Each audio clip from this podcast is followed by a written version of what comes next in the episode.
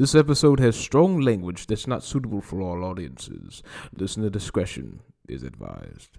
Get the fuck out of here and take your bitches with you, especially Ugg Mug here. Come on.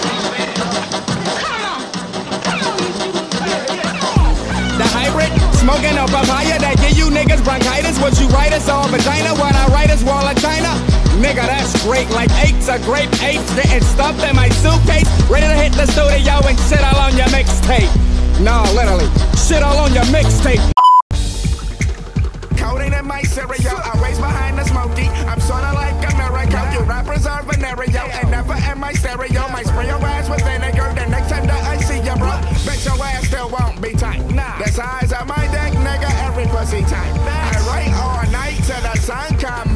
up. Dodging Texas from the sister tryna lick on my nuts. Cobra clicks the game, put that bitch in a submission. Your bitch want the stick shift, no transmission. Dog, I'm on the mission. You play an exhibition on an expedition, popping X but never tripping.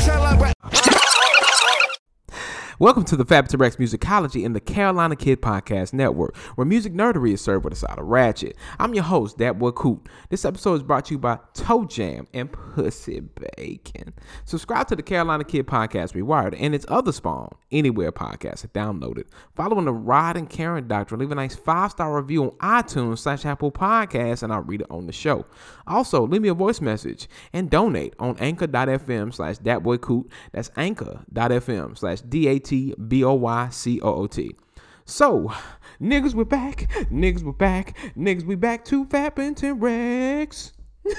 I don't know. That was just random and shit. But, yeah, we back. And, um, I honestly felt like, man, I, I- I did so many of these sample breakdowns and stuff. You know, I don't know when this video's coming, but uh, video. I don't know when this episode's coming, but um, I'm gonna put it somewhere down the pipeline. But I'm gonna be releasing a lot of Fab musicology episodes, a lot of musicology stuff, whether it be breakdowns of kind of like character studies like this or album reviews or just you know sample breakdowns stuff like that. So um you know sample piece theater. Um yeah but yeah um this person to me i had to redo like this is a redux of something i've done before right? So if you haven't heard the episode i'm basically just completely redoing the whole episode the Danny Brown episode that I did before, I liked it, but I felt like it wasn't as tightly packed. It wasn't done perfectly to me. And honestly, there's been some events that have changed with Danny Brown that makes me also want to kind of just redo the whole thing. And um yeah, like Danny Brown is one of the most interesting, like one of the most unique people in hip hop hell in music. And um his critical acclaim shows that he is not only unique but worthy of praise. And he is a person that maybe you haven't heard of. Even if you have you may have been like oh his voice you know it's something people can't get through. But honestly all I know is the nigga can rap his ass off, and I've been following him for quite some li- like quite some time. Actually, Danny Brown follows me on Twitter, and um, he is still one of my favorite artists. It's funny, like it's wild how one of your favorite rappers of like period follows you on Twitter because I was what you would consider a day one fan. I literally messaged Paul White asking about like you know talking about the album. And Paul White if you're not familiar is a is one of his like regular producers throughout his career.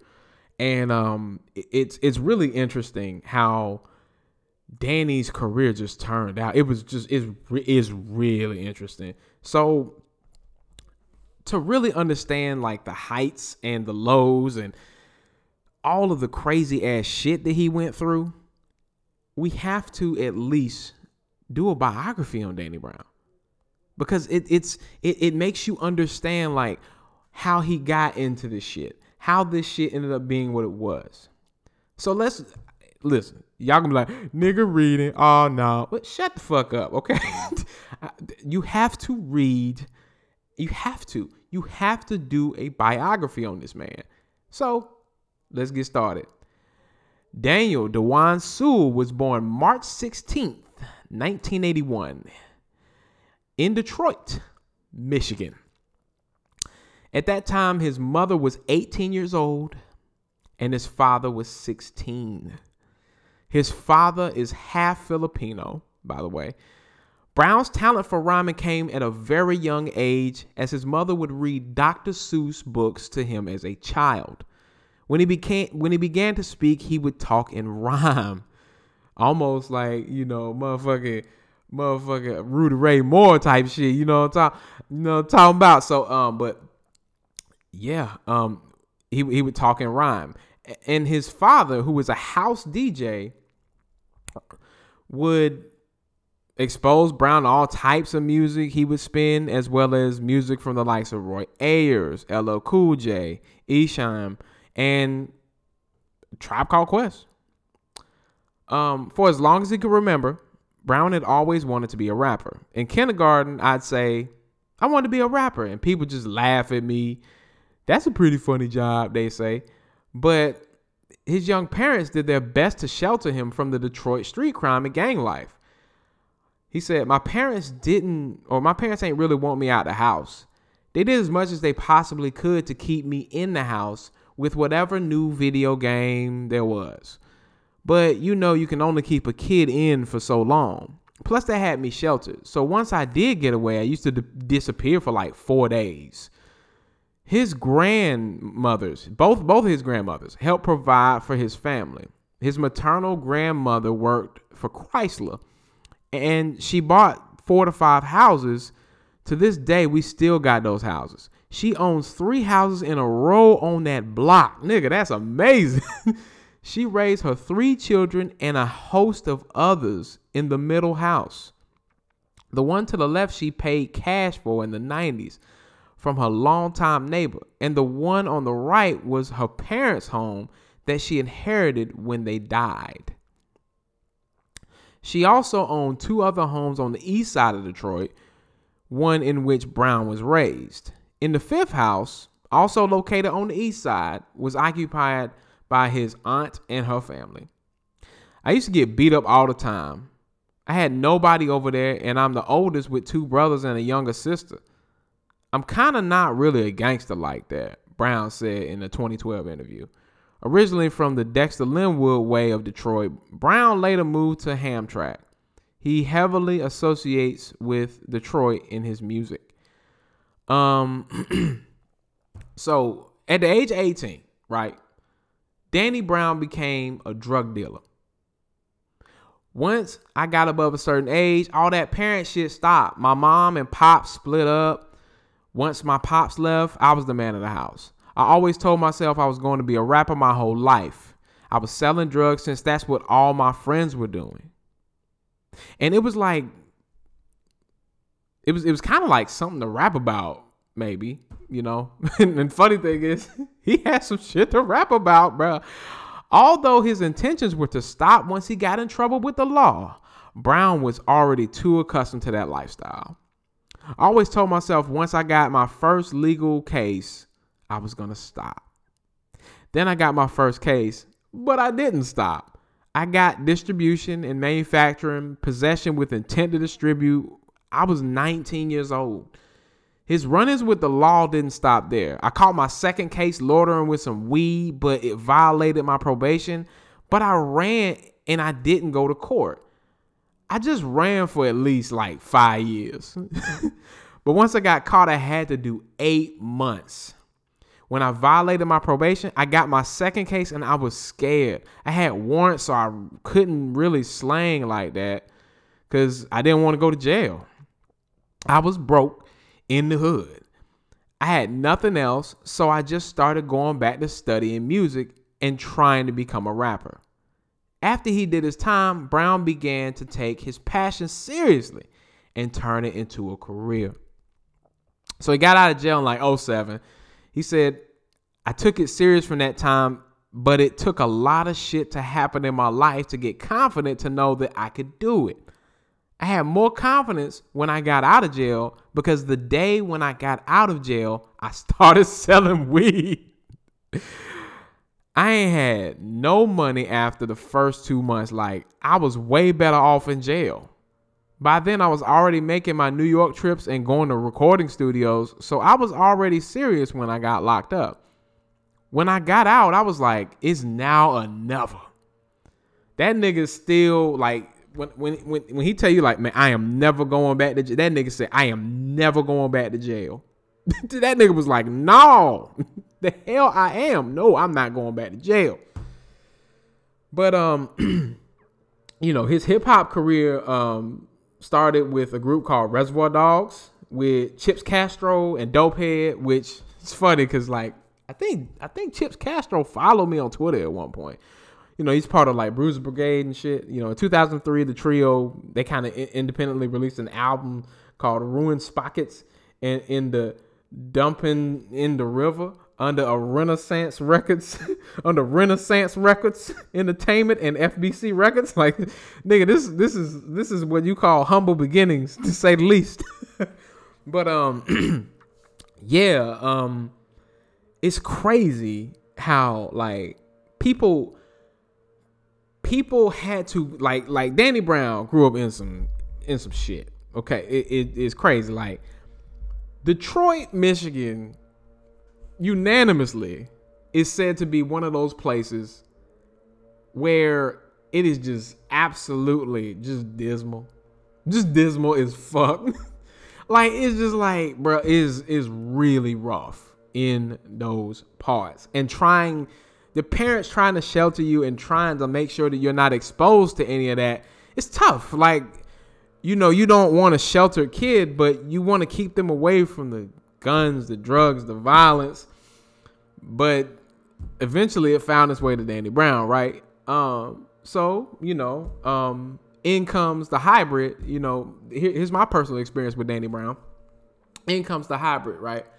So I listened to um being a Dilla fan, right? Listen to his posthumous album, uh Dilla's posthumous album, Jay Stay Paid. There was a song up there called Dillabot versus the Hybrid. That was my first time ever listening to Danny Brown, period. Probably most people's, prob- probably most like day one fans like time listening to Danny Brown. That is a long time ago. You know what I'm saying? Like that is a lot. That was a very long time ago. Like this was before this nigga had an album like that. You know? And so I'm like, man, I remember listening to him back then, and I think maybe I had tweeted something like that, and that may have been the reason why Danny Brown was like, "Oh man, he like a real ass like day one nigga. Like I gotta follow him."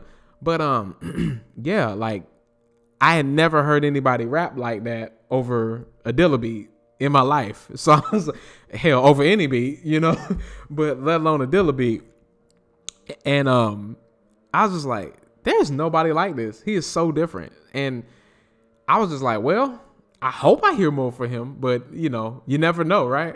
And um interestingly, um there was of course the the buzz around Triple X, which you know, they, he had the hybrid, which was a mixtape where he kind of was able to like figure out himself, but I think he truly was like, "Hey, I got my shit now." When 30 Triple X came out and 30 was like really being touted as like an album that, hey man, y'all need to listen to this. Paul White was literally messaging me like, hey, if you liked the old shit you heard from Danny Brown, you're really gonna like this. And um, man, Paul White was so right. Paul White was so right. Oh my gosh. So Triple X is the wildest introduction to any artist probably ever. You know, and and it seemed like I don't know if this is a rumor or, or, or truth, but I believe Danny Danny Brown freestyled that entire album, like the entire album, and it's crazy because there is that hybrid persona on Triple X throughout the album, right? So there are these songs that talk about a little bit of the dark side of what you know. There, there's these playful songs, and there's these like witty ass songs that he has, you know. But then there's songs like Fields or nosebleeds, where he's talking about the ills of addiction, overdosing. You know, he's talking about where he lives. You know, it's it's it's it's a fucking wasteland. He's talking about like on Scrap or Die. He's talking about finding scraps of copper in these houses so they could make money. like it's not just like you know it, it, it's it's not just like the the playful ass stuff like you would get with Monopoly, right? The hybrid smoking a papaya you gave you niggas bronchitis, like it's it's so fucking crazy, bro. Like or he'll like like one of the first lines off of the entire album is like I bless the mic like gesundheit, nigga. What? Danny Brown had so many lines. He said, he, he said shit like, um, you know, I smoke so much that my head feels 10 pounds heavy. You fell off like Tom Selleck in the Celica. Like, nigga, it's so many fucking lines where you're like, literally, like, I was so excited when that album came out. I was like, nigga, it is so many lines. But it was a balanced album that was playful, talked about, you know, crazy ass shit, you know, very hedonistic album. I will say this. If you've never heard any Danny Brown, a lot of the playful shit is very hedonistic, but a lot of darker shit is like, hey, here's the bad side of this. And that's always been how he, how, you know, that's always been how Danny Brown has portrayed his his entire like albums. It's like, hey, here's the here's the nice side, but here's the not so nice side, you know. And Triple X was like a complete breath of fresh air for pretty much anybody. Like even if it's people who didn't even listen to hip hop that was listening to Triple X. And um Triple X kind of worked as a double entendre itself because it was X rated in in in content, but it was also him turning 30. And honestly, sometimes that's like a death nail as a rapper, right? 30, starting off at 30, that was that's considered like, nigga, you old. But honestly, he was just beginning. And that makes us think about our next that, that's that's a good segue to go to our next album. Old. So old is literally like I would say Triple X kind of like turned up to a degree where like the extremes are way like way more polar opposite. Um it's crazy because you have Danny Brown talking about being a drug dealer while also being an addict. And it gets really really like polar like the polarization of his album in old and, and to me old is like his weakest album but you could tell throughout the album that he was crying for help. Because as he was rapping about like the you know the really high energy almost like uh i'll say kind of like detroit the detroit techno inspired type of like high energy music it was it was like way more extreme. It sounded like he was overdosing damn near, you know, just partying to the max. But then you had stuff like Dope Fiend Rental, you know, it just like, like literally talking about like, hey, you know, giving a car to a person because they could not pay for the drugs that they were trying to sell them. So yeah, like it's crazy. It's crazy. He always touched upon the ills of being in the lifestyle that he was in. And it seemed as if like, hey y'all, he was like, hey y'all, y'all not really listening to me. I need help. I'm going through this shit and I need help. And that brings us to his third album, his third studio album. And that one to me needs to be talked about after the break. So let's take a quick break.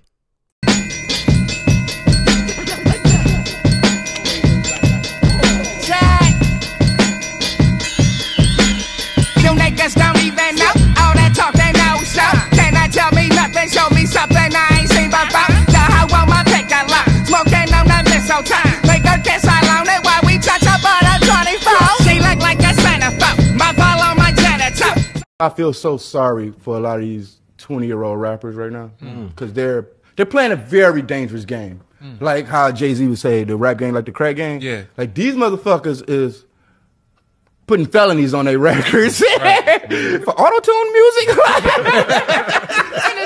something that's not even a representation of you. Yeah. They do it as something you you are a robot. I feel sorry for a lot of you because y'all ain't gonna make it. The shit ain't good.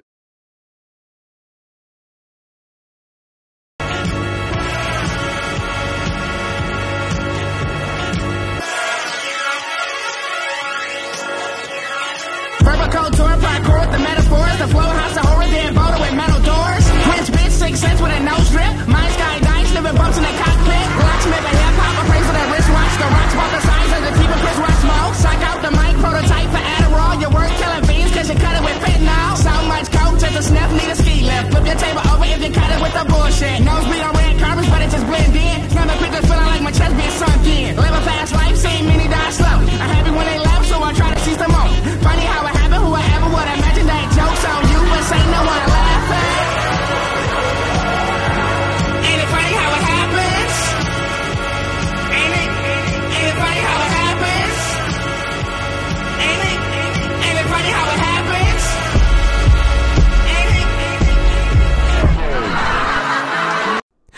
we back, Nichols. So um this is the moment where Danny Brown reaches that pivotal moment in his life and career. And you can tell Danny Brown was sober when he recorded this, but you could tell it took a lot out of him. So Atrocity Exhibition is one of the most immersive albums probably of the 2010s and one of the most it's it's out there. I'm just it's out there. It's weird. It's a weird ass album. But it's one of the best albums to be very uncomfortable to listen to. It's it's one of those albums that you can still actually listen to multiple times and still trying to understand what Danny Brown was going through at that time. When I tell you it is a it is a dark ass album, it is one of the dark like I said one of the darkest albums of that decade. And when I listened to it, I was like, whoo, this a lot. this a lot. It's like if you are the type of person that was trying to listen to this album for like like, hey, I can dance to this. No. No. if you want to hear introspective like concept album, then yes, this is introspective as introspective as it gets. It's Danny Brown dealing with the throes of his addiction. It's Danny Brown literally going like, "Hey, there is a big terrible hangover after all the partying I was doing on old." You know, it, it- it's like, "Hey, man, I was crying out for help, but now I actually have to go get help." And um I mean, the first song on the album is Downward Spiral. Downward Spiral. This is this is and it's dark. It's really dismal and dark. And uh it's it's like wow. So if you really want to like understand the meaning of why Danny Brown chose the name Atrocity Exhibition for this album, look no further than Joy Division. Joy Division had a song by the name of Atrocity Exhibition, and he is well aware of what that had as its source material. It's an experimental collection of linked stories by J.G. Ballard called Atrocity Exhibition. And the song from Joy Division describes a person locked away in a mental institution because he has no control over his body. In the same way that Danny Brown could not have control over his actions after a while because he was so deep in partying, dealing, and and doing. And doing drugs. Partying, dealing drugs, and doing them. And and he eventually was like, I have to. Like I feel like I'm in a hopeless place. And, You know, there's that hopelessness where you feel like you can't get out of that shit. That's what this album really puts you in. And it's it's to it's to me Like there's a few songs up there that are like, hey, these are like, yeah, this is this is a dark ass album, but there's still songs where you're like, oh shit, okay. Like really though, it's like a lyrical, like just slugfest. I love it. You know, um, and high to me is the coda. Like it ends the album perfectly to me because it makes the album kind of just say, hey, you're out of there now. You know, it needed it needed a breath of fresh. It just needed a breath because it was such a strong, focused, dark, just really hard to to, to like squirmish ass album. And um man, it, it was it was it was a crazy ride that literally he was like, Hey, I'm at a circus, nigga. I am the circus come to this exhibition and see how fucking crazy the shit is going in on my head. Like there's shit going on in my head is, you know? And um that album is undoubtedly a classic. A classic album. It's been what, 5 years since that album came out? It is a classic. And honestly, that I'll say even even the next album after this probably truly officially goaded him as like, hey, nigga, you certified. You know, you got classics. You that nigga. You one of the most like eccentric ass rappers of all time. um, and honestly, he does not have a bad album. He does not have a bad album. He might have a few songs. I'm like, eh, I'm good with that, but he's never had a bad album. So with all of this crazy like shit that he was building up to an atrocity exhibition we see a new danny brown. A new danny brown in like 2018 2019 danny brown shaves his hair. Danny brown gets his teeth fixed because he's known for having that chipped tooth and that gap. And uh he got his teeth fixed he looks really clean, you know, um, and and more put together now. Um, man, it, it's it's one of those moments where you're like, oh man, Danny Brown got sober. Danny Brown got his shit together, and now we can say that Danny Brown probably is gonna be making different music. and I will say this: um, the album that was released in 2019, you know what I'm saying, um, reflected that. It reflected that he is in, in more of a, a, reflective state, more of like, man, I went through some shit and I, I got my shit together now and I'm good to go. And it was a really good album. It was, it was a great, it was a great album to me. Um, and I think that he has three great albums out of that discography run and um, he, strangely enough, is delving into comedy. It's crazy. Like he now is doing stand up comedy. You know, he's doing a lot of Twitch gaming and stuff, but it actually makes sense when you know kind of Danny Brown's music. Danny Brown made some funny. He, he had some funny ass bars. His bars were like writing comedy jokes. Punchlines is crazy as fuck, right? And um, man, it just makes sense. And he actually went, he actually did his first set and he didn't bomb. He did his thing. Like he did his thing, you know, telling jokes on the stage. And uh, man, it, it, it's now kind of moving towards Danny Brown being in that new conversation of, hey. So he has this new album called Quaranta coming out soon. Well, if you do your research, Quaranta is Italian for 40 because Danny Brown is 40 years old. So, interestingly enough, this sounds like it could be a spiritual successor to 30, the album that pretty much started it all for Danny Brown. And um, it, it, it, may be more of that reflective style. And um, like I said, Danny Brown could always rap, man. That nigga could rap his ass off. Some people may not be may not feel like Danny Brown style because of his voice or anything like that. But one thing you must know is that nigga can fucking rap his ass off. And um it'll be interesting to hear what Danny Brown has to say in the future for this. You know, in in in in the future of his career, also kind of transforming into this comedic figure, right?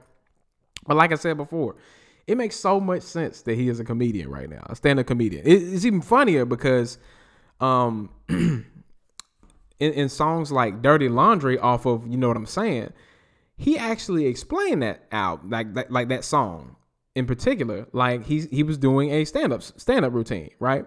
The shit he was saying won't really shit that happened, but it was it was shit that he he said, you know, that was funny and kind of like a little bit lewd and grotesque, I guess you could say. Um, hence the hence the name Dirty Laundry. But um, yeah, it makes so much sense now, and people like Danny Brown um are just not a lot of people like him. Um, I'll even refer you to um Return to the 36 Chambers by ODB. Um, the the weird dynamic that was in that album might make you understand the dynamic of Danny Brown. And, and that at least goes up to I'll say atrocity, right? Um atrocity exhibition. And after that, he kind of seems to have like grown up. Like he he grew up. not not not to you know not to make a pun towards one of his other songs, which was uh called "Grown Up," which he used you know used as like a, a promo of sorts. Um, but yeah, like I think Danny Brown has had an amazing career, right? Um, and one where he ended up carving out a lane for himself in a way that most people wouldn't find themselves in. Um, funny. Niggas are Pisces like me. That's weird. that's, it's weird. The niggas are Pisces. But um, yeah. Um, man, it, it's just interesting. it's interesting that like like one of my favorite rappers is a Pisces like me, but it makes sense that like he is where he is, and honestly, he's receiving all the just due that he needed. Um, but uh, yeah, that is my entire character study of one Daniel Dewan Sewell, Danny Brown. And um, as always, thank you. And now, folks, it's time to say goodnight. We sincerely appreciate your patronage and hope we've succeeded in bringing you an enjoyable evening of entertainment. Please drive home carefully and come back again soon. Good night.